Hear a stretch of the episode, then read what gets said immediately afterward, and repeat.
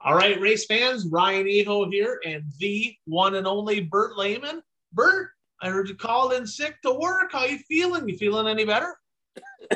I'm still coughing a little bit, but I'm feeling better than I than I was before. So, so How uh, about that, race fans? He's a trooper. He's still on the show. How about that, right? We know what the priorities are. You don't have to leave home, right? I think you were saying when you when you were sick before, you'd still go, but now with COVID, you know, the people kind of look at you a little bit differently. Wouldn't you think? yeah, kind of. I mean, at work they tell you if you're sick, stay home. So, um, I stayed home. I actually today I slept until eleven o'clock this morning. Oh, wow. Wow. Yeah. You know, you're So- inner Scott Bloomquist. All right, fair enough. So, episode 126, of course, brought to you by our friends over at Dirt Track Supply, Watertown, South Dakota, home of the Aero chassis. They've won a lot of races. Of course, Ron and Trevor both have a lot of wins under their belt, and they do a lot for racers. Um, if you need parts, you need supplies, you need safety equipment, you need tires, you need a new chassis, you need stuff fixed, get a hold of them guys at Dirt Track Supply. They'll take great care of you over in Watertown, South Dakota. So, Bert, first one of the bunch here to actually make it to a dirt track this year over the big half mile, the legendary half mile over in Shawano. How was it? Give us your thoughts. Um, it was. I mean, it was good to get back to the track. I mean, actually, Saturday was the first day where I really wasn't feeling well, and uh, I slept almost all day on Saturday. But I did go to the races Saturday night, and I felt it's amazing when it when you're at the track, then you feel really good. So uh, uh, maybe it's um uh that helps you uh helps you recover. Um, It's like Advil, it's like therapy. Right? I mean, diagnosing you with a little bit of a cough, go to the racetrack, you're gonna feel better. So hopefully you're on the mend. But you know, give us a little recap. What happened? I know it was the Dirt Kings opener as well as the opener at Shawano. You know, give us a little recap on the night. What stuck out to you? Uh, night number one over in uh, eastern Wisconsin. Well, I mean, I mean, it's not really too surprising, but uh, the track had a little bit of character to it. Um, it's uh, the uh, first race of the year, and they put new clay on in the off season, and we haven't exactly had uh, weather in our area that's been conducive to uh, um, getting the track ready. Um, I talked to the person who prepares the track, and uh, he said that they added a foot and a half of clay in the corners and six inches on the straightaways. So I mean that's a lot of that's a lot of clay that they added to the track. So I mean overall, I mean the track got a little rough, but considering everything, um, I think it could have been a lot worse. um, Eldora on right now, right? Uh, right. was it as bad? Was it better or worse than Eldora? Um, well, Eldora looks like it's um it's it's rolling up and making a big cushion in the middle of the track where Shawano, it seemed like the corners were or just um just a lot of moisture in the bottom portion of the track. And so it was just getting rutted up, especially when the IMCA classes were out there with their skinny tires. Uh, it would rut up more. Um, before the late model heat races and before the late model feature, they did go out and they graded the bottom portion of the track before those races. And um, like I said, I mean, it was rough. I've seen it worse than what it was. Um, you know, I can sit here and say, well, you know, it didn't look too bad, but I'm not the one sitting in the in the cockpit actually driving the cars. And uh, yeah, you know, if I say that, there's probably some drivers out there saying, well, you get in the car and you drive in that stuff. So Yeah, so you said before the show, a lot of whining over there, all crybabies. Track was great. Yeah. Just kidding. Just kidding. um so no i mean i mean it was a good night of racing uh there were 20 late models there um you know that's that's about what you're going to get uh because plymouth isn't open so there were uh i would say uh six cars from the plymouth area and Shawano has roughly 15 to 20 normal drivers so uh you know, 20 cars is about what you're going to get for a full field. You know, I wish it was. I was a little surprised, right? Was it was Taylor Scheffler there? No, Scheffler wasn't there. And to me, that's a disappointment, right? I, I like Nick Anvelink. I like Troy Springborn. I like them guys, but Taylor Scheffler is somebody that I've been kind of watching the last couple years, a little here and a little there. Man, I wish you would have followed that series because he he's he's one of them up and comers that's on the chip. And I think he would have been fun to watch. I'm a little disappointed that he wasn't there. That means he won't be following the whole no, I mean he didn't follow the series last year. I mean he likes to go down and race some of those uh, northern Illinois tracks during the summer, so that kind of takes him out of uh, um, you know some of the races up in this area. But you know I I don't I don't know if I don't think he was racing anywhere else so this past weekend. So yeah, I didn't, um, see, his name.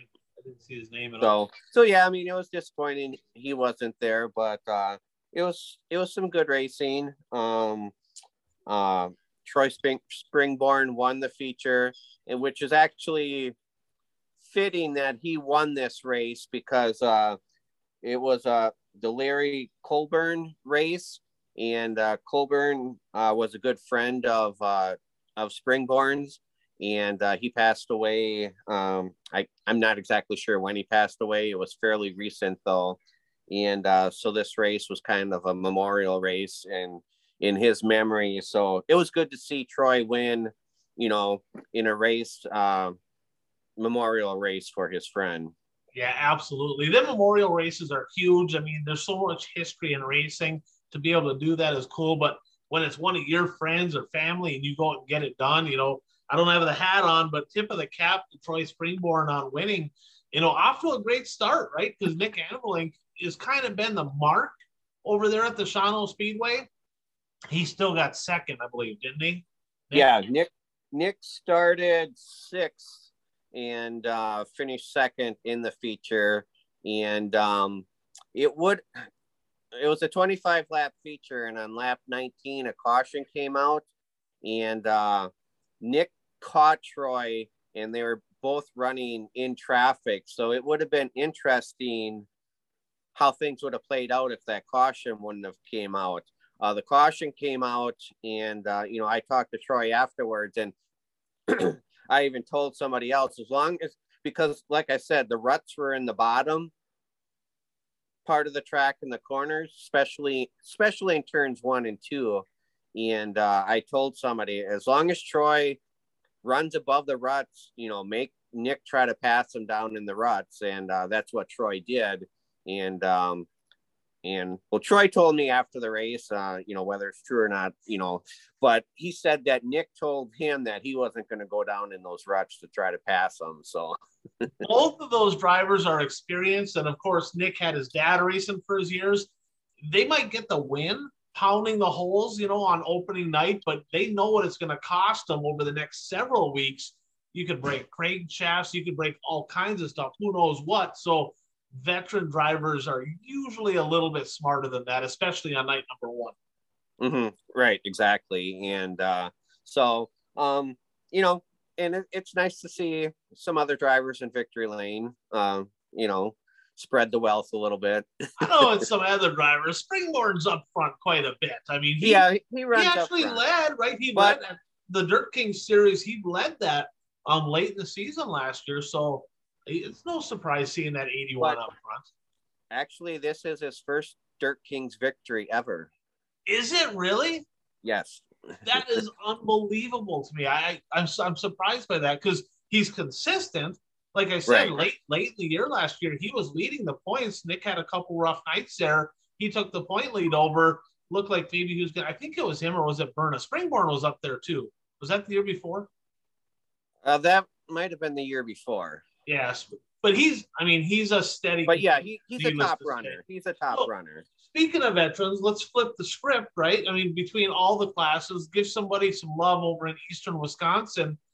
Is there somebody that you got your eye on? Maybe somebody different, somebody new. You know, maybe not just the late models, any of the classes over at Shawano. Is there somebody that kind of caught your attention that might be somebody to watch over there this year? Um, Well, it looks like uh, Jared Seifert's going to be racing a modified uh, this year. He's raced late models the last few years, um, but it looks like he'll be racing modifieds. So, I mean, he's a multi-time track champion in a modified. So, you know, I would expect him to get a lot of victories. Good to see uh, him move back up. Good to see him top class there. And uh, uh, you know, on the Dirt King side, uh, Brad Miller, he doesn't like racing half miles. He doesn't like the big tracks, but he's raced Shawano the last couple of years. And uh, in his heat race, he actually made a pass on the outside in, in turns one and two. So uh, he must be getting a little bit more accustomed to uh, uh, racing uh, big tracks. But he and he wound up finishing. He finished third in a feature. So the boy does have the balls to go to the so, so yeah, and uh, I it, I don't know if you remember who Brad Miller is, but he's the one who took that nasty flip at uh, Plymouth. Uh, was that last year or the year before? It's been the year before, but it was violent. I remember yeah. that one. That was nasty. That was yeah. nasty. How about any um any of the did they have all the classes there? Stock cars? Yeah, all, all the classes were were there. Um, you know, I'll I'll just do some shout outs. Uh, I mean, Jerry Jerry Munster's back racing at 80 years old awesome. in the in the IMCA modified division, and uh, well, uh, Kyle Frederick won the IM, IMCA stock car feature, and uh, that feature is always uh, um, fun to watch because it's door handle to door handle. Uh, um, you know, in Eastern Wisconsin, that division is is dubbed the division too tough to tame. So, uh, okay. and uh, you know, Travis Van Straten has won the. I should look this up sometime, but he's won like the last eight years. The won the championship the last eight years. So I mean, really? it's, it's uh maybe not quite that many, but uh, it's it's pretty close to that if if it's not at that. And uh, so um, it just seems like Van Straten, he may not get the wins, but he's always there at the end of the feature. He doesn't have any DNFs, and that's what you know. Other drivers will have like one DNF in the season, but just one DNF is enough to put you out of contention.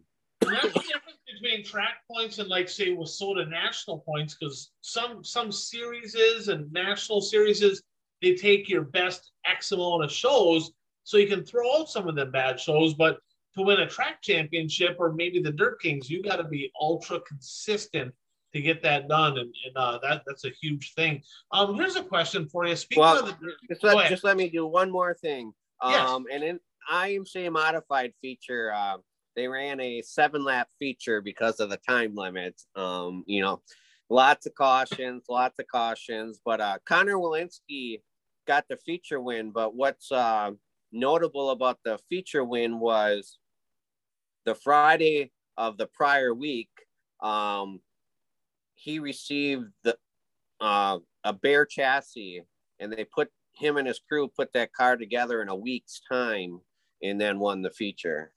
So they're going to have to try out for Sheldon Haudenschild's crew, right? That, that's maybe not overnight, or maybe not like in two laps like they do in sprint cars, but that's getting it done for sure. So I got a question on the Dirt Kingsburg.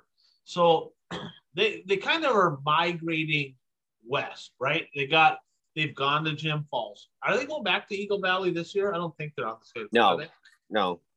Red Cedar Speedway in Menomonie's on the schedule. Multiple trips over to the Mississippi Thunder Speedway, but you don't, you still don't see any of those cars heading east, right?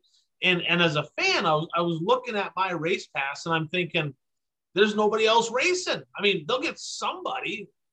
Nobody came, right? So is it a little disappointing as a fan knowing that the series is going over there, but none of those drivers are are making the trip east when they have the races over there, even when nothing's going on. What's your thoughts there? I mean, obviously, it's you know, being a late model fan, it, it's disappointing not to get any travelers uh, um, to come race with them. Um, you know, it was several years ago, you know, Jake Redetzke would come over to race at Shawano, you know, one or two times a year. Um, you know, Kent has and, been over and there, Yeah, Kent has been over there a few times. You know, you get a couple uh, that would drop in now and then, and you know, I understand. you know, it was only like fifteen hundred to win this last week at Shawano, so I mean, it's not a huge payout, and with the price, pretty good. Consider, you know, I think it pays back pretty decent, doesn't I mean, it? The total purse for the late model portion was a little over eleven thousand dollars, and similar, um, similar to a challenge series. Uh, and so you know, you know, with the price of gas and stuff, I understand. You know, you're not going to get a ton of cars to travel over, but you know, with nothing else going on, I was hoping maybe you'd get two or three. Um, you know, it always creates a buzz within the grandstand when you you know get a car that you don't normally see race there. Right. And um but i mean it is it is what it is. I mean it's um you know unfortunately for eastern wisconsin late model scene if you want to add cars you have to get them from western wisconsin because to the east you have a big body of water right, right. They're they're they're not going to come from that direction. Where you know, if you're in western Wisconsin, you can get them from Minnesota and you can get them from eastern Wisconsin. So you're you're in a you're in a better situation to draw cars from different areas. Where in eastern Wisconsin, you you can only draw from. I mean, you're already drawing from southern Wisconsin.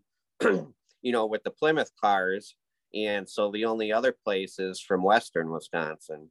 So one last thing on the Dirt Kings. You're after night one.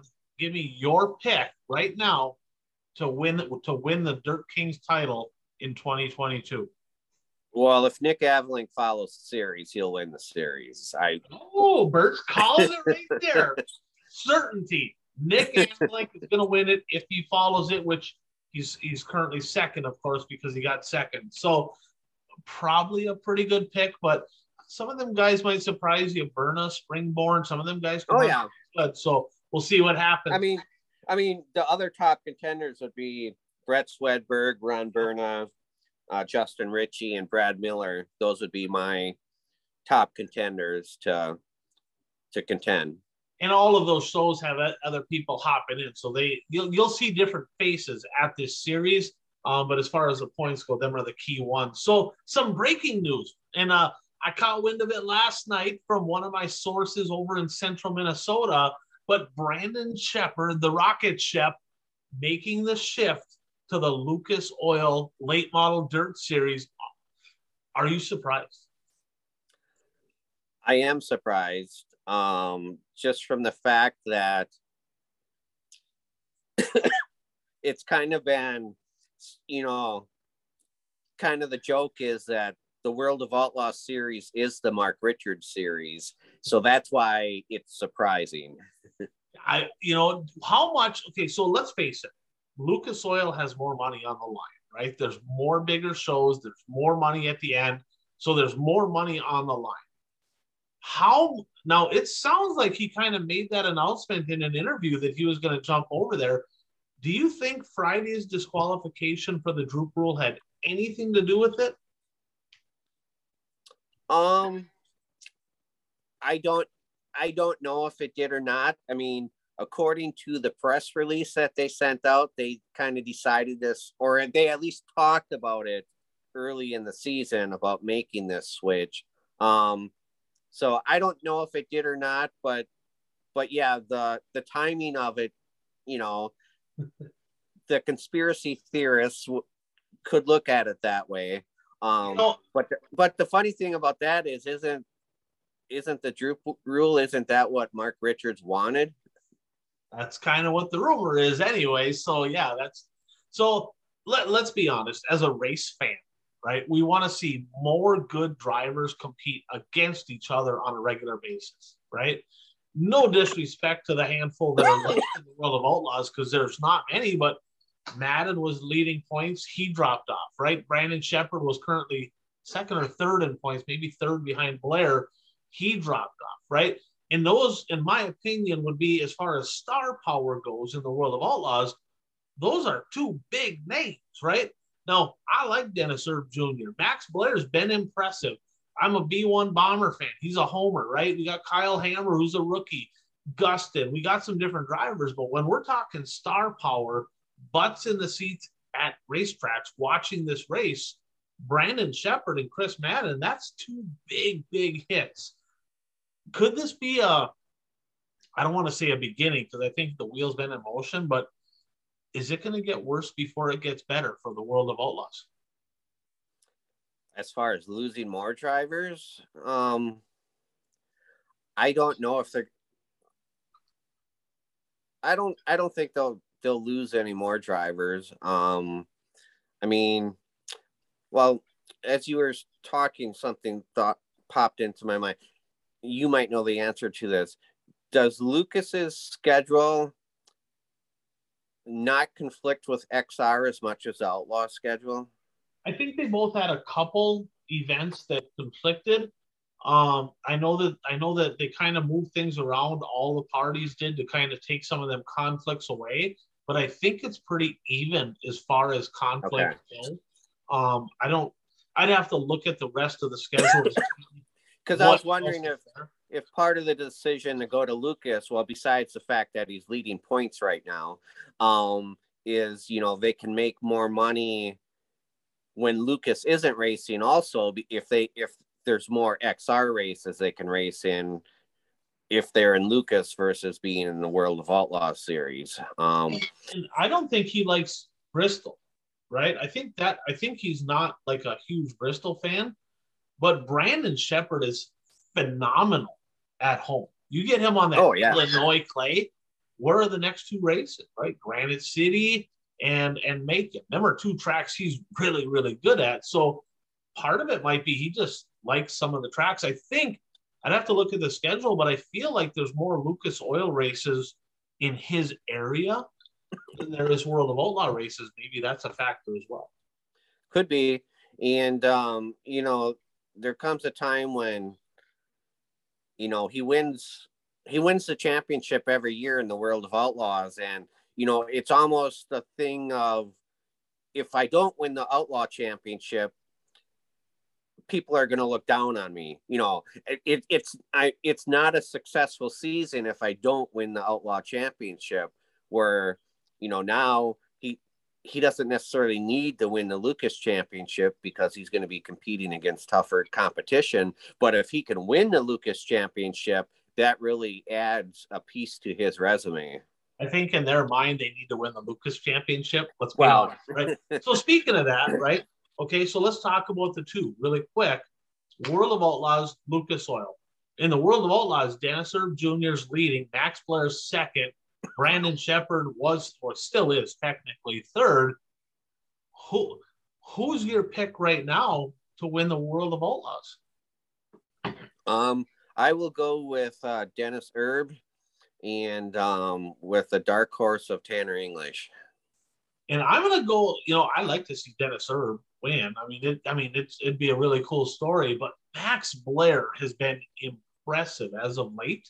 Yeah. And uh, so I'm going to go Max Blair, dark horse, Dennis Erb Jr., which I don't know he's leading, so I don't know if he's a dark horse, but Max Blair would be pick one, pick two would be uh, pick two would be Dennis Erb Jr.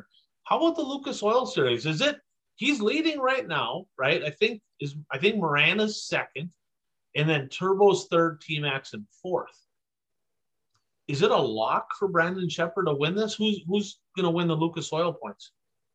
Well, um, it's not a lock for him to win it, but uh, um, I would have to say that. Um, I mean, obviously he's leading the the points, so he's got the advantage. But I, I think leading in points at this point, even though there's still a lot of racing left, um, you know, I I would probably if if I were a betting man, I'd bet on Sheppard. Yeah, he's right there. But I tell you, Turbo has been running good, right? He's been legit yeah. fast. But I don't know if you saw the news. He's in a Longhorn. Okay, we got it. We got Eldora on right now. He's in a Longhorn. Tough to tell tonight. He's in the show. As good as he's been running in that rocket, is it a mistake for Turbo to jump over to a Longhorn as, as good as they've been running this at this point? Um, it's definitely a interesting move. Um, I'm not sure what went into the decision. I mean, they probably still have a rocket in the trailer. Um, I, I don't know if they do or not, but uh, I'm just guessing. Um, I find it kind of uh, strange because I don't know if you watched his interview after he won uh, last week. He goes, Rocket finished one, two, three, and then three days, four days later, he's in a Longhorn. So I'm not quite sure uh, what what all that that means.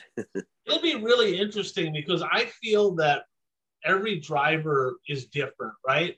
You know, so Longhorns are great, Rockets are great, Capitals can be great, right? All these cars can be great. Bloomquist cars are some of them run up front, but I feel like every driver meshes with a, a certain brand a little bit better than others. So it'll be interesting to see how that transition is. I mean, we saw Brian Shirley was horrible in his Longhorn, horrible, not even remotely competitive. He's like, I'm done with that deal. I'm going back to Rocket. That don't make Longhorn a bad car. It just means that it didn't fit him. It wasn't working for him. So it'll be interesting to see um, if he gets the results. Remember Kyle Strickler? I don't remember which way it was. They had the Rockets and the Longhorns, and and in one of them, I don't remember which way he stayed last year, but they hated the one cars and they went back to the other. So everybody kind of fits in differently well, depending on the chassis. And part of the Strickler deal was with the shocks because, um, you know, he was running different shocks than what all the other drivers of that chassis were running, and that he said that just didn't work. No, because that wasn't you, a good when, combination at all. When when you call for help, they can't help you because you're not running the same stuff. Correct. Correct. That's a big deal. So let's jump on. Let's let's shift gears here. Let's go to our. We got our friend Brad who's jumped in the pickums here with us. he had a question for us that he asked. He said, first of all, what's with all you know? Get back to weekly racing. What's with all these classes, right? I mean, in Grand Rapids, Bert, there's over the course of the season, 11 different classes of cars, counting enduros. 11. That is just unnecessary. And people are wondering, it's like, well, man, we got all these eight, nine car races, nine car features. Well, yeah, I suppose so. When you got 11 classes to choose from, right? I mean, in a perfect world, because I've had people ask me this all the time. Brad asked it again let's talk about the classes. If you own, let's say that, let's say that money fell in your lap and you, Bert, got to call the shots over in, in your neck of the woods. Because understand, I believe that every location's different here too. But in your region, right? All your tracks, if you were in charge, it was you footing the bill, and you wanting to grow the sport of racing on a weekly basis, what classes would you run and why? Uh, well, I would run IMCA modifieds, IMC stock cars, IMC sport mods, um, four cylinders, and then I would have a rotating division. What would the rotating division be? Um, IMC street stocks, um, and late models. Um, those two, those two for sure.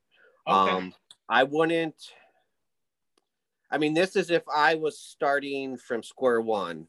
Um, I wouldn't, and I'm, and this is tough for me to say because I'm a late model guy, but I wouldn't, run, I wouldn't run late models weekly because there's not enough of them in our area uh, to justify the payout. So that's B E R T L E H M A N on Facebook. Blow him up if you're a late model guy. We're gonna agree. We're kind of on the same page here. And uh, what you know so you you wouldn't run late models weekly. There's not enough to really have a good weekly show. Maybe bring them in as a novelty something along those lines. Specials? Yeah i mean i mean you know i grew up going to Shawano speedway and late models have always been at Shawano speedway. And i mean if you would take the late models away from Shawano speedway even though you only get like 15 of them i do believe that your attendance would go down because it's just been a tradition. Um, but if I were starting a track, you know, from square one, um, I wouldn't have late models weekly. Yeah, that all depends on location. You know, it's tough. You see a lot. There's not many tracks that have them. There just isn't, especially in Wissota. You know, there, there's not a lot. I'll, I'll talk on my side of things, and I'm going to talk the Wissota region as a whole. Okay. Um, the first thing I'm going to say is you don't need in any situation, you don't need two classes that look alike. You just simply well, do. Okay. So the diehard fans, they know the difference. But your casual fans, you're trying to build the fan base. You got people coming in, they know nothing about racing, and they're like, why is there two late model divisions? Why is there two mods? Why aren't they racing against each other? You, I hear that stuff. They're like, they're confused. They don't get it. They're like, well, the cars look the same. Why don't they race against each other? I want to see who's better. They got the same car. They don't. Sometimes they don't understand. So sometimes we forget, right? That that new fan, the the non-typical fan, they don't they don't understand the difference between an A mod and a B mod. They darn near look the same, right? A crate late. You look at some of these 604 crate lates, they look no different than an open late they look the same. Pure stocks and, and street stocks, they look the same basically. A little, you can do a little bit more with a maybe a, a stock car body than you can with a hobby stock or a pure stock, but essentially they, they kind of look the same, right? So I'm going to preface it by saying you don't need multiple classes of the same type. if it were me, and I'm going to talk, I'm going to talk the northern region. So we're going to take Grand Rapids, Hibbing, Superior, Proctor, Ashland, those type of tracks in that region. If I if I was calling the shots, okay, I'm gonna hurt some feelings here. I'm sorry, just is what it is. I'm gonna hurt some feelings, and it don't mean I don't like a particular class. I, I enjoy watching all of them, okay, but we're talking economics. We're talking building the fan base. We're talking. There's a lot of variables. You got to have classes, Bert, that I think your focal point needs to be on what the people in that area can actually afford to have. Right. John Tardy and I have talked about that. They're like, people cannot afford a $70,000 modified. They just can't. They just can't. So you got eight of them at every Wissota track. Okay. So here's what I would do. The rotating class, I'll get to them in a minute. So the late model sprints, I'm going to come back to them. But I'm going to start with mods. As I said, we don't need mods and B mods. So I'm going to hurt some feelings first thing that would happen in my neck of the woods, A mods, you're done. There is wow. no more A mods. that, done. That, like that's, That, that's R Y A N. I like the class. I do. I do. I, that's the last class I raced in. But my goodness, I talked to a buddy of mine. He got a brand new car, sixty-five thousand dollars. That's just, I mean, it's, it's dumb. It's dumb, right? So I would go to the B mods because A, they're simpler. They're still spending way too much on a B mod. And let's be honest, I've watched some really, really good B mod racing. I've seen good racing in all the classes, but more people can afford to be in a B mod. So the A mod drivers, I know you're upset. All three of you are really mad because they're barely. I had a hard time doing the power ranking show last year for the A mods because there is none and they barely race. And there's like eight cars at every track. I, I believe the average, if you take like two flat, two nights or two tracks out of it, was like 10 per night. That's terrible. Okay. So if the A mod guy wants a big motor, they're like, I don't want to go to a B, get a late mod. Okay. If you want to be in the open wheel, get a B mod. So step number one, A mod's gone. Your mod class is B mods. I believe you're going to have a full field if you do that. The next thing I'm going to say is this and Bert, this one stings a little bit. Kind of hurts, bothers me. Okay. My favorite class is super stocks. Like everybody knows it. They're gone. They're gone. No more supers. Out. Eliminate. People are going, what the hell are you talking about? what I would do is I would intermarriage because there's only a handful of tracks in Wissota that even have pure stocks. And let's face it, they're putting 10, 15,000 into a pure stock. It's no longer a starter class. That class gone too. Okay, done. Street stocks, unbelievable racing. But the street stock rules, in my opinion, need to be changed. A couple little things. Make it so the motors are the same as a super, kind of so people can bounce or whatever. And give them freaking screw jacks.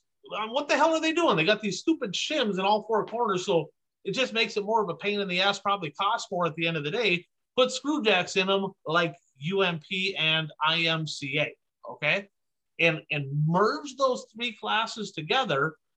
And I don't care if you call them stock cars like everybody else, I don't care. Right. But one class, one, because I'm we're watching some of these races online, like Eldora, they're super stocks and all that. You look at some of these street stock classes, they all look the same. The street stock bodies in some regions look just like super stocks, right? Merge them together, right? Have one stock car class. You don't need three. You do not, under any circumstance, a track does not need super stocks, street stocks, and pure stocks. That that is that like makes no sense whatsoever. They wonder why they got 10 of each, merge them all together. Plain and simple, call it a day. So now you got B mods, you got stock cars. Your starter class is going to be four cylinders. No, not WISSOTA Hornets. Okay. You do not need to sanction your starter class. That's just driving the cost unnecessary. I believe that front wheel drive and rear wheel drive just mix them all together. You have a four cylinder, have at go race. No heats like they do in the South do time trials for that class. The fastest group goes in feature A. The second fastest group, kind of split it in half, goes in feature B. That way, you have your drivers that are spending a little bit more money, a little bit more knowledge. They're not racing against the 12 year old, 13 year old kid trying to figure out how to drive around the track. Okay. So split them up, time trials before the night, two features. No, there's your three classes. Okay. the fourth class, late models and sprints alternating the WISSOTA late model rules, dumb, dumb. They got to go. Stupid, right? Now, I don't think you should go to open late models because nobody can afford that on a weekly basis, right? But they can go one of two ways. They can either go like the Dirt Kings Tri State, where they allow open motors in and they put restrictors on them and they do that. But I've heard people say, well, yeah, you can do that. But the minute Pat Doar comes in with a big wide bore and kicks everybody's ass, then everybody thinks they need one. And now they're going to spend $50,000 on a motor that they don't need. Maybe you go the 604 route. What do I like about the 604 route? You can literally run anywhere in the country and not have to change anything. Okay. Two things happen there. A, because let's face it, late model guys, I'm sorry if I hurt your feelings, but you are nothing more than limited late models, is what it is WISSOTA late models are limited late models. Super late models are on my TV right now. They're at Eldora. Okay, that's late models. That is not super late models. That's late models. We have limited late models. Okay, they're on an island. Bert, let me ask you this: How much do you like it when you're at a track that has a special and you see people come in from a completely different area that you had no clue that they were even coming to that race? Oh, I love it. I mean, that's what I was talking about earlier in the show, you know, there's a buzz that goes around the grandstand when there, you know, when there's a car that's that's not normally there. Physically impossible in WISSOTA for that to happen in any class. Okay. So A, that that hurts the drivers that say, hey, I want to go race around the country. They got to change all this stuff. Okay. The promoters are sitting back saying, I don't care if my drivers want to go. That most of my drivers don't want to go anywhere. The promoters need to look at it as what can we gain, right? When we have special events, are we getting drivers from Iowa, Nebraska, right, or Illinois? Are they coming? They can't come anymore. They can't. so the 604 rule that would allow people to come, or even the other way, which I'm not for that because it's a lot of money people can't afford. Either way, but the way they have it now with the late models is just everybody's on an island. Bad deal. Same thing with that stock car class I was talking about. They got IMCA stock cars, USRA, UMP. Why not just make them very close to them so the drive so there can be some intermarriage, right? Midwest hmm. mods are pretty darn close when it comes to like USRA B mods and IMCA and stuff. they can actually compete, but make them the same so people can intermarriage but I would alternate back and forth the late models and then the non-wing sprints, which I think is a growing class, especially up in our area. So there would be Bert four classes of cars. Four. That's all you need. Four classes, right? a modified a modified class of some kind, a stock car class, starter class, and then alternate the mo- or the late models and the non-wings. And if that track it has money, right? Because a lot of the club run tracks can't afford to pay the late models every week. They simply cannot. They just don't have the, the funding to do that.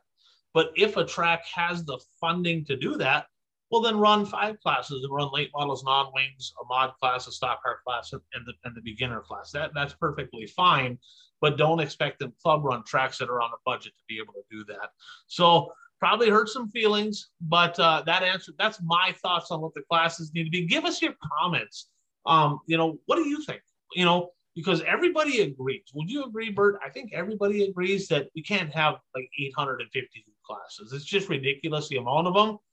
Not everybody well, agrees on what classes, but we can't have so I agree with that. I mean, the only person who wants that many is Puka, and uh, exactly. Uh, no, he's not here. So. no, I mean, I agree. I mean, you know, you don't need that many classes. I mean, especially when I mean, the tracks in our area don't have the. Usually, five classes is the most uh, that tracks will have in my area. But like some of the year end specials, they'll run eight, nine classes, and it's just like, oh my goodness.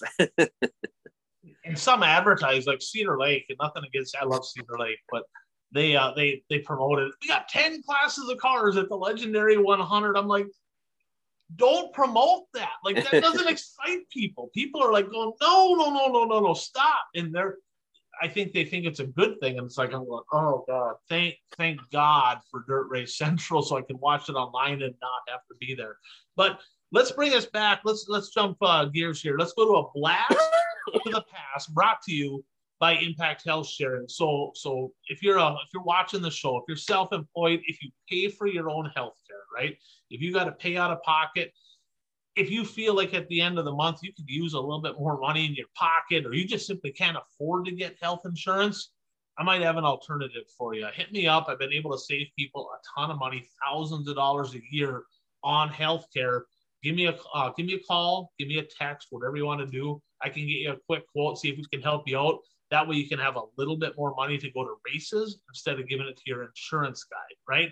So, Bert, episode number 126 First of all, do you have any 126s? I do. I have nada for both of them. you have no 26s either? No. wow. Okay. Okay. All right. So, and I couldn't think of any from over in your neck of the woods. So I have a handful here, and, and uh, a few of them are kind of father-son deal, brothers, so on and so forth. But I'm going to start with a couple guys I raced against in my favorite class that I just said we should get rid of. But uh, Mike and Charlie Weber um, there was three Webers, Mike and Charlie, and of course Chris Weber, Whiplash, Whiplash Graphics. Man, he, he made some sweet ass looking cars back in the day. And uh, Mike and Charlie both had good looking hot rods. Mike, uh, I believe he has at least one WISSOTA 100 win at the Cedar Lake Speedway. Charlie, he's kind of behind the uh, behind the scenes, snapping pictures over there once in a while. But uh, Mike, uh, he's a he was a formidable opponent. I raced against him more than Charlie. Charlie a little bit more laid back. Mike was a little feisty. I may have thrown a tire at him one time, so maybe I was a little feisty too. But uh, he was uh, he was a hard charger.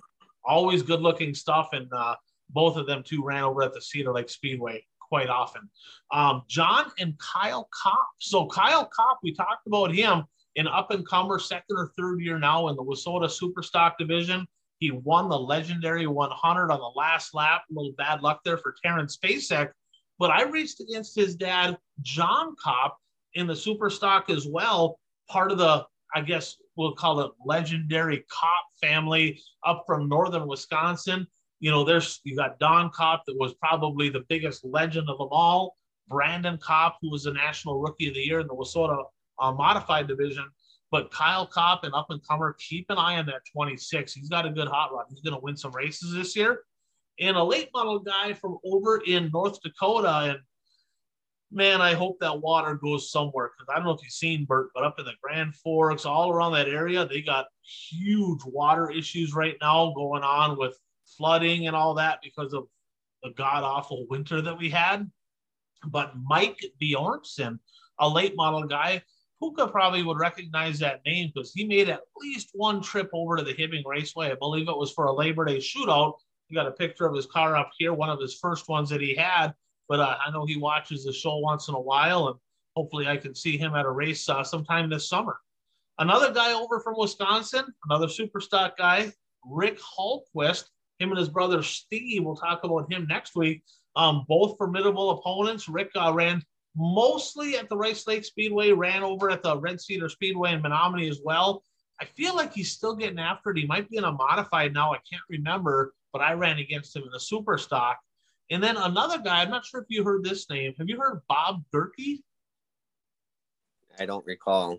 So Fergus Falls, they have Bob Gerke Memorial Race. He tragically lost his life, I believe, a heart attack a couple years ago. Super nice guy. I met him uh, racing a modified down in Florida when I was down in Speed Weeks. Had the opportunity to visit with him. Just a great guy. His kid Ryan Gerke is a stud. Um, Mullet Nation up on the chip. I mean, this kid is absolutely a hard charger. He is going to win some races this year. But uh, I remember Bob Gerke, and uh, they have a memorial race. Uh, actually, Dan Ebert won that this past year over in Fergus Falls. And uh, I'd be remiss if I didn't bring this one up. I don't know a lot about this guy, but I hear a lot about him. Bob Percy, a gentleman that ran kind of in my neck of the woods. He ran Hibbing, he ran Grand Rapids. I know he ran some at Proctor and Superior. And this was years back in my dad's day and age. Won a lot of races. I believe Ernie Broadham built his engines. Uh, you northern guys from up in Hibbing, every one of you know who Ernie Broadham is. And Ron Lampinen, I believe, owned his cars. And uh, sounds like he got in a what was a snowmobile or a bike accident. Something happened. He lost an eye, and I think he was done racing at that point. But Bob Percy, a guy that uh, I heard a lot about. I have another guy, uh, late model guy. You might know this name, the Sniper. Well, Wayne Chin was a sniper, wasn't he? That's the one. I found a picture of him. I didn't remember him being number 26 all the time. No, I remember like him being one. number number one. Yeah. Uh, and I know uh, I, I know that name because uh, him and Terry Casey had an altercation one time. you know, let's hear about this. What do you got? What well, I, I don't remember the alter, altercation exactly what happened, but I know that uh, they got into it at one time. Bert, you're making shit up. Okay, because every one of us knows, and all the Eastern Wisconsin people know, Harry Casey has never got in an altercation at a racetrack. That that's just fake news. It's just not happening. and I got one more for you. I got this one from my buddy in the D1, Dustin Dowdy. Uh, good fan of the show, won a bunch of races, got a fresh little baby in their house. This guy here, Bert, seven races in this pavement style stock car. Zero top tens. His best finish was a 27th. Hut Strickland replaced this driver. The sponsor was Quaker State. Oh. Bernstein owned the car. Well, is this uh when uh, Kinser raced in NASCAR? you got it. You got it. So Steve Kinser, King of the Outlaws, little short stint. He won an uh, IROC race at Talladega, but I think it was 1995, I believe. But Steve Kinser in the 26 car, um, one that I literally would not have remembered, but it has dirt roots, right? I mean, correct me if I'm wrong, but Steve Kinser is absolutely on the Mount Rushmore of dirt racing. There's not even a question, right? Oh, yeah. He's probably above all the other drivers. oh, right, right. So that's always fun. I like uh, bringing back some memories there on some 26. Let's well, I have a. Ahead, was there a super stock driver, last name Drews or Drew, that raced 26? Well, that's 21. 21. Okay. Yeah. In okay. fact, I, I, in the picture that I'm gonna put, I put up here of of Rick Hallquist. He's side by side with Don. Okay and, okay. and he was in the 21. But yeah, he was he was a stud. He won a lot of races as well. So we're going to jump into the next section. Of course, we're going to do a little national recap. We'll make this quick. And of course, this brought to you by Brad Parson. And Brad Parson, he's got all you need farmers. Okay, Minnesota, Western Minnesota, especially North and South Dakota. First of all, hopefully you get through all this crap weather so you can get your crop in the field and we can get things rolling here, right? But with that said, get a hold of Brad. They got the products you need to help you increase yields, right? Help you increase profitability. And uh, just a little tidbit that he gave me here is if you're dealing with problems like high pH soils, tight, heavy soils, light, sandy soils, cool ground temps, you name it, they have the tools to help you address those problems, right? They have a, he says right here, it's not too late to get some product for planting. These are liquid products, which are easy to use, made in the USA, which is important. And they have a stout foliar.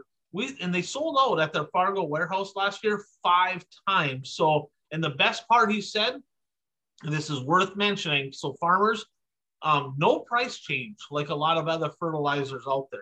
So feed your crop over the top, give them a chance. They've done a lot of testing. Put put his stuff in the ground, do a little testing, and you might be glad that you did. So let's jump into uh, let's jump into a little late model action. Couple big we uh, couple big events, right? They had the XR event down at Alltech. They had the World of Outlaw event over at Atomic in Chillicothe, Ohio. Let's talk about Alltech first. What stuck out to you this past weekend? Um, that's a big track.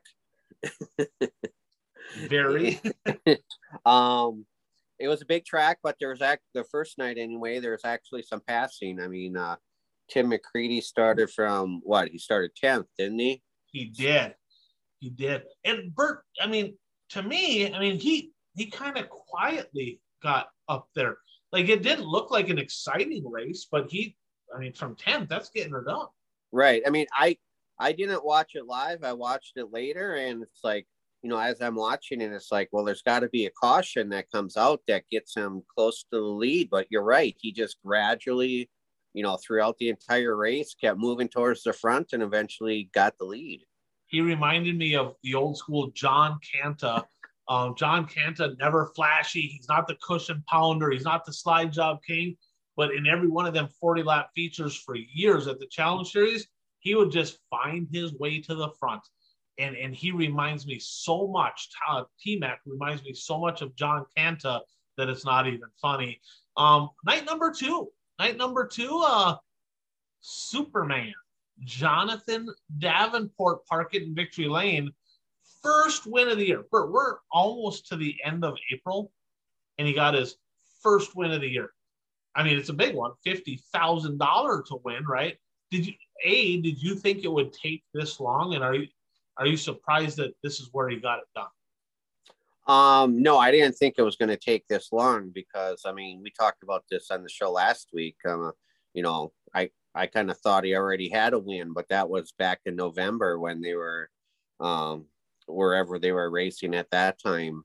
Um, that just shows how the seasons kind of just blend together now. Um, but no, I didn't think it was going to take that long. And um, I mean, I guess where he won really didn't surprise me. He can win at any track. So, right.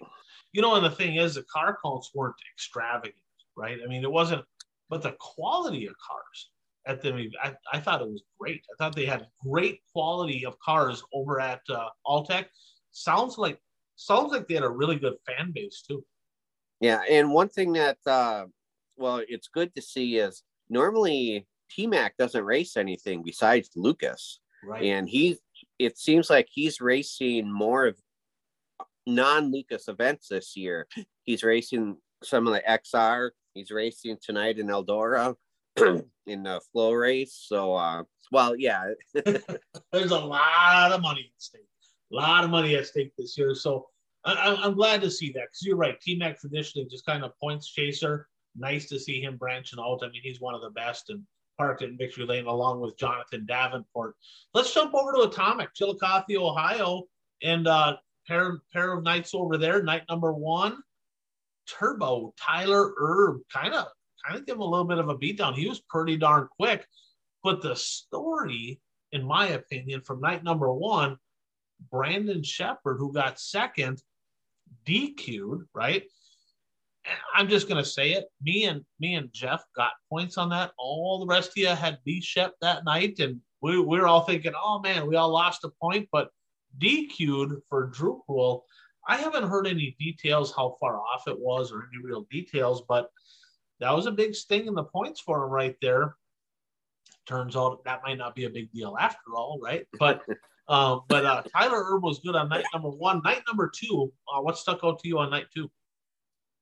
Um, night two, I'm having a brain lock. well, Bishop rebounded, parked in. Oh yeah, yeah, yeah, yeah. Bishop rebounded, and actually, if I heard it correctly, that was his first outlaw win of the year. First outlaw win of the year, which tied him with Kid Rocket for the most all time. Like, uh, may, maybe that's why they're switching to Lucas because Mark Richards doesn't want Brandon Sheppard to pass his son. That's what my buddy Jeff Krause said to me. He says, Hey, just, well, what better way to keep his son on top of the record books than just tell Brandon he can't race World of Outlaw anymore? Conspiracy theories there. Um, no. Josh is struggling, man. I mean, he's not running good at all. Now, you know who looked good on night number two? The B1 Bomber.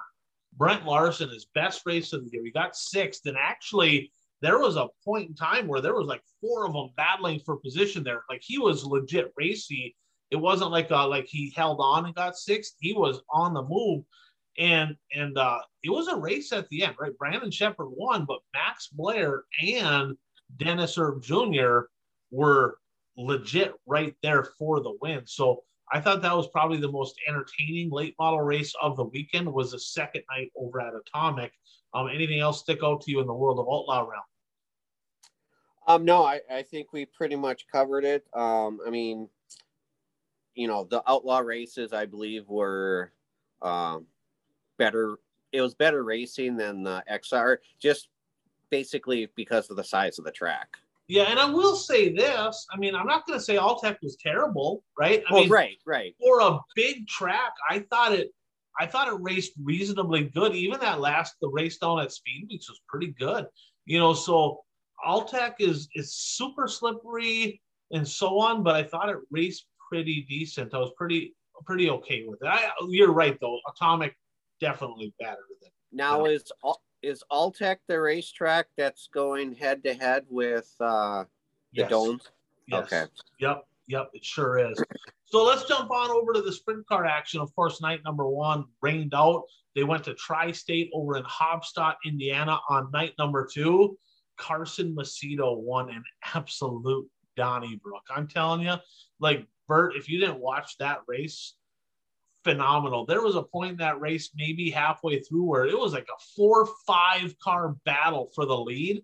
And I mean, it was highly entertaining. And, and, quite honestly, the track seemed like it was really marbled up, kind of gravelly, but they were moving all over the place.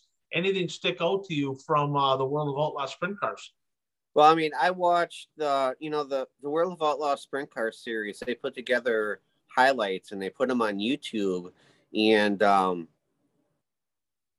what I'm finding out is I need to start watching the entire features because, well, the funny thing is, because with the YouTube highlights they put together, it was three minutes of, they condensed the entire feature into like three and a half minutes. And then they had like a three minute interview with, with Macedo after, which, which is fine. But as I'm watching that, I'm kind of thinking to myself, if you can condense your feature down to three minutes, you're really not doing justice to your product in in trying to promote it right right no and, and maybe they do that for a reason right maybe they want them to subscribe to dirt vision to watch the actual replay more than likely that would be my guess but uh good good racing needless to say so let's jump into well, a little I, I do want to say one other thing about the sprint car race so uh, one thing i did notice in my three and a half minutes of watching the highlights was uh uh, the size of the crowd. I mean, that place was packed. yes, I I actually talked to Mark Bush because that's a track that's kind of in his area down there.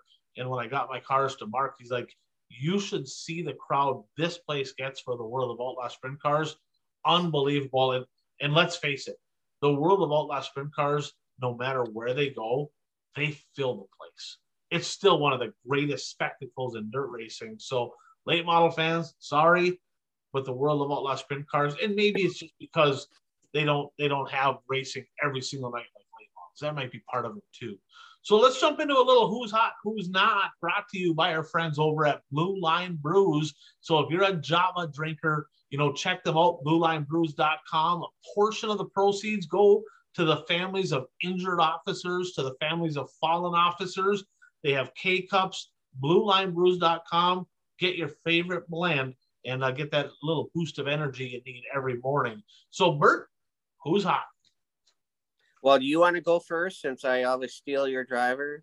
Yeah, I'm gonna. I'll go first. And, and this guy here, he didn't win, right? But he's, he's been kind of a non-factor most of the year. But I'm gonna go with the high side tickler, Kyle Strickler, a pair of seconds at Atomic. Bert started third row in both. By far the best he's looked all year.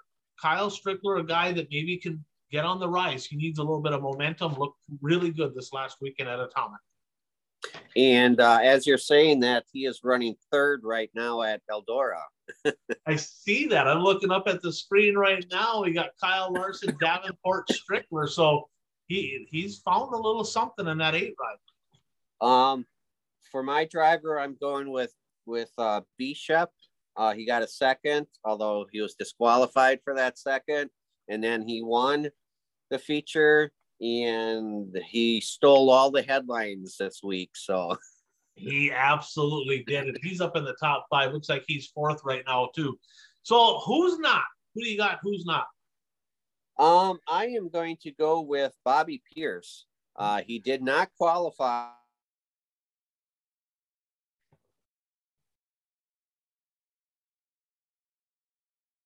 I'm guessing Bert. I, uh, the front up finishing 11th. The you second. must have got a call there. Did your phone ring?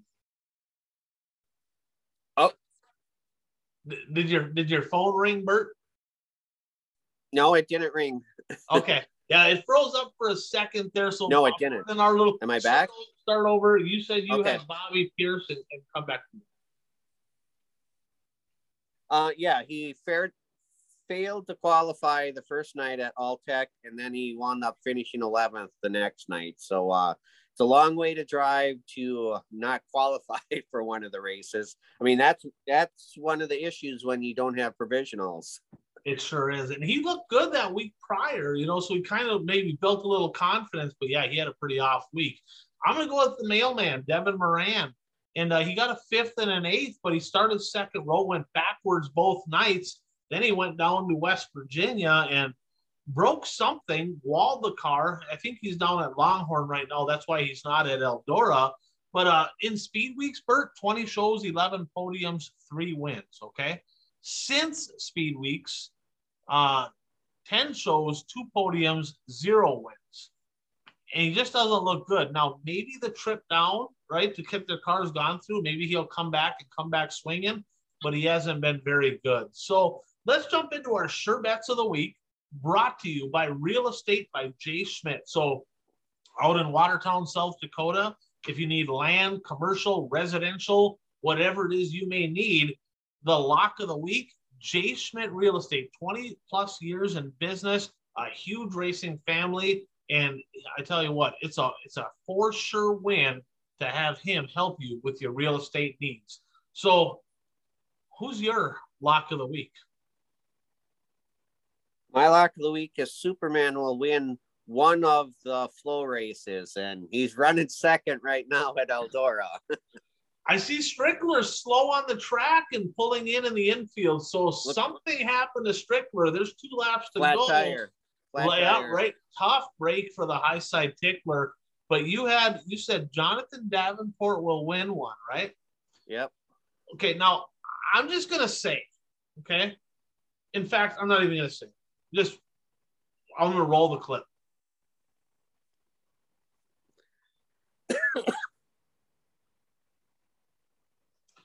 I'm just saying, Bert. Three weeks in a row. Three weeks in a row. I said Jonathan Davenport was to win one. He did. Incidentally, your lock of the week last week, Brandon Sheppard getting a win. You were correct as well hey, we're getting pretty good at this thing.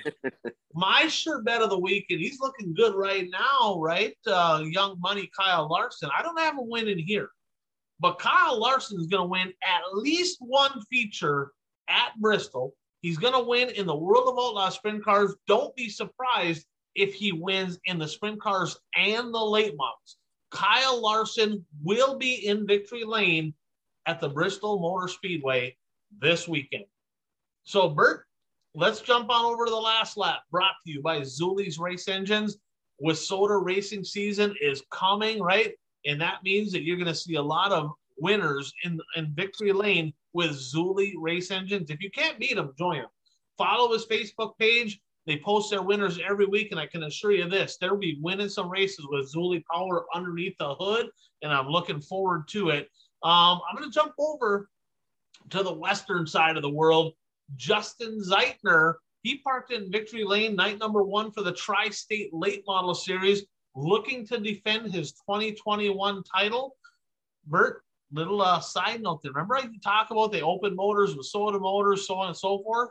A 604 crate got third. They make that deal work. I'm excited to see that. If they can do it and Dirt Kings can do it, WISSOTA can do it, let's change the rules to get more inclusion and we can get more car counts at all these tracks. Hats off to the Tri State late model season. Bert, little news. Did you see what happened down at the Gap, Bulls Gap, Tennessee? Yeah, uh, unfortunately, uh, Vic Hill announced that uh, they're basically shutting the track down. And, uh, you know, there was a full press release about it. And, you know, they stated that they had to make all these um, updates and renovations and stuff. But uh, the line in the press release that caught me was that, uh, uh, you know, because this uh, Bulls Gap is where they had the race that was pro- Bert froze up there a little bit, so I'm not sure if that's his phone. Promoted by Kyle Larson. There we go. Racing on Flo, and so just streaming success. To, yeah, yeah. I don't know. I don't know. You've been freezing up on my end, so I'm not. How much of it did you catch? Me. We, we caught we caught most of it, but yeah, you're exactly right. It was, Are it was there? one that was the Kyle Larson okay. race. Yes. Yeah, and just because you have success streaming an event doesn't mean that the event is successful for the racetrack. Yeah, it's interesting. And he they went on to say, hey, we're not throwing them underneath the bus. There's a lot of moving pieces, right? You know, they also have a very successful engine business. And I know the time commitment it takes to run a racetrack. Could a part of it be with his racing, with him running the track? Maybe he's not getting engines out quite as quick as he'd like. Maybe that could be a little bit of it too. So, um, not really sure. So, Bert, are you on? Uh, we got a little, we got a little bit of a glitch, but we're gonna make it work. So, needless to say, Tennessee Bulls Gap, no more races on the schedule this year. now, speaking of Tennessee tracks, Bert, did did you see that that pit guy for the guy in the legend car do a swan dive over his car and tackle the official at that Wartburg track or whatever it was, and then all of a sudden the driver starts throwing down on I don't know if it was an official record driver, somebody affiliated with it. Did you see that, Neil? Yes, unfortunately, I did see that.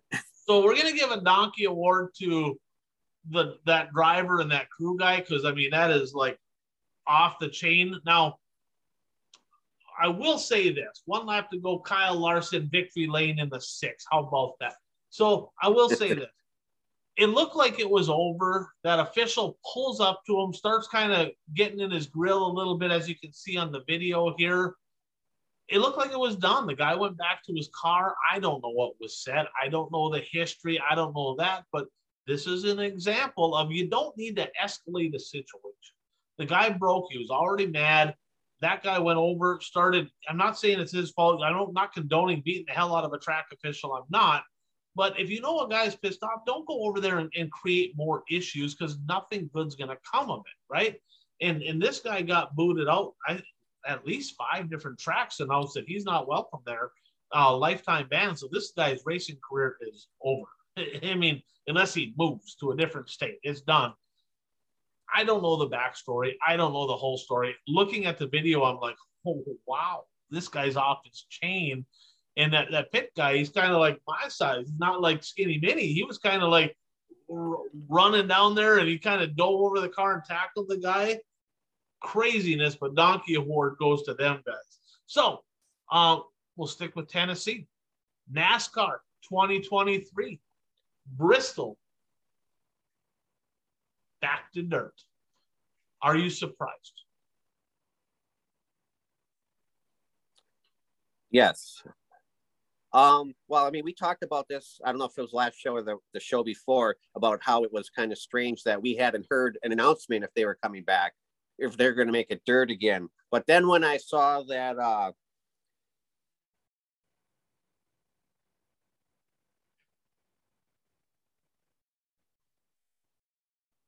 that oh. this race was the most watched Bristol race since 2000. we, we got you freezing up there a little bit, Bert. Um, are, is, is your phone, are you getting text messages or calls? No, I, I put it on do not disturb, so um, I'm not sure what the issue is. Um, God, but I mean, next week, uh, I I do the do it through my phone. Um, I'll try an iPad next week and see if that works works better. Okay, no big deal. But yeah, incidentally, back to dirt in Bristol. Speaking of uh, NASCAR, I thought it was pretty cool. Jeffrey Earnhardt was on the pole for the Xfinity race at Talladega, which that's Earnhardt country. And uh, he come up short. He got second, but a good run. Could Jeffrey Earnhardt be the next Earnhardt making waves in NASCAR? Uh, I I don't I don't know. Um, I'm gonna say no. Man, you're a negative guy. I'm gonna go with hell yeah. I want to see another Earnhardt. NASCAR needs another Earnhardt, so I'm gonna cross my fingers, knock on wood. Jeffrey Earnhardt, good luck to you. I hope he can be the guy. So, Bert, this week you guys got a you guys got a fresh start last week. This week was SOTA Racing opening up. Cedar Lake's supposed to open as well. Jim Falls, but a lot of racing action. And uh, just on that, was supposed to be last week. I want to give a shout out to my buddy Jake Smith. Of course, him and his dad Bob Smith. They were going to race in the area last week. Dude, they're hungry. They drove all the way to Humboldt and then all the way to Lucas Oil Speedway with their B mod. Got a couple races in, parked it on the podium at Humboldt. So pretty cool to see that. Now, um, I didn't send this picture. I'm going to post it right now. We talked about we love the old school look to cars, right? Dustin Nelson in the super stock. We saw this in the group thread. Did you see the Brewster Baker throwback for the 46 super stock? Pretty oh, cool yes. Stuff. I, yeah.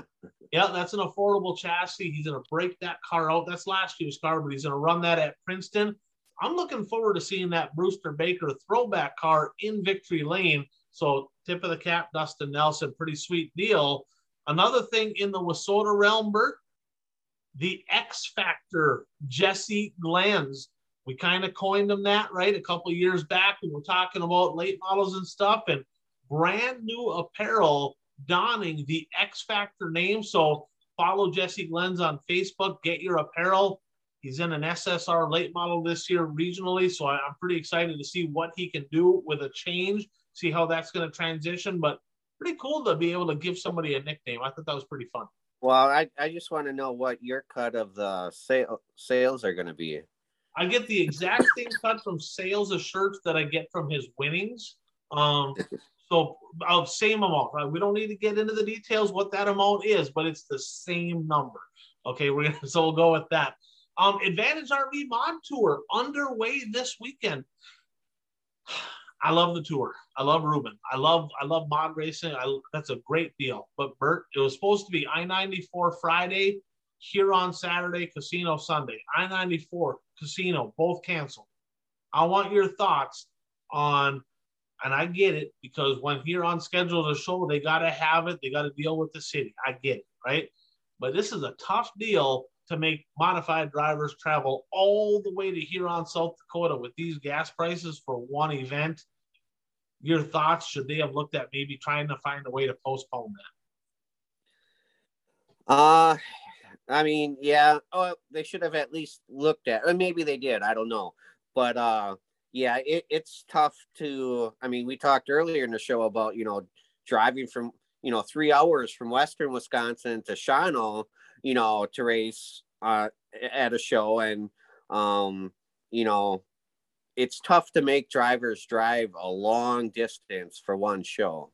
Yeah, I know. I know the, the champion of the series last year. They're from Grand Rapids. That's seven plus hours away to go to Huron for one race.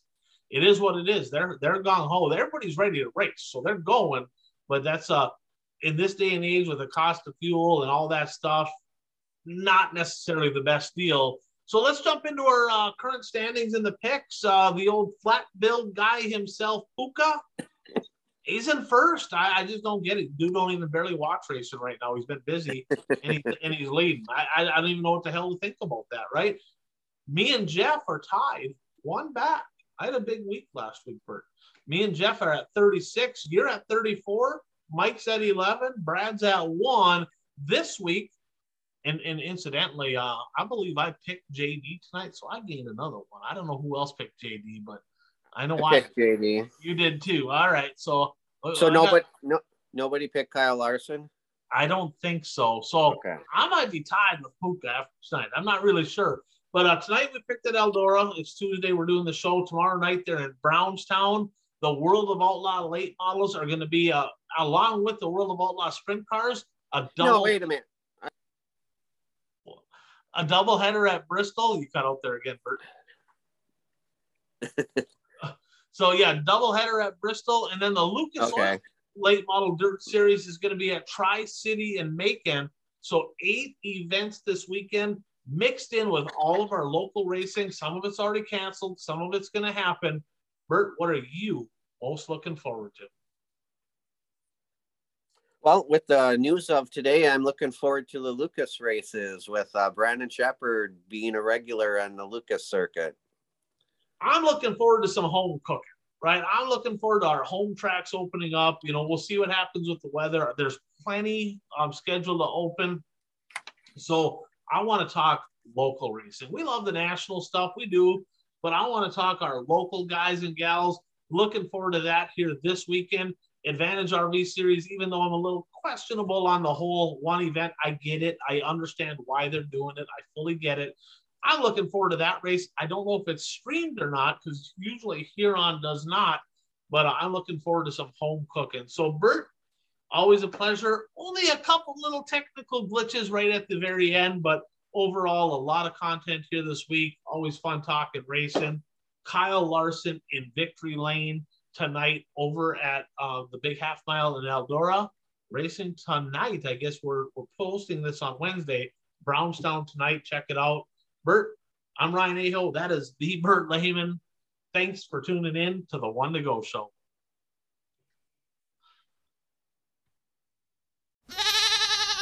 A production of Goat Sports Media, LLC.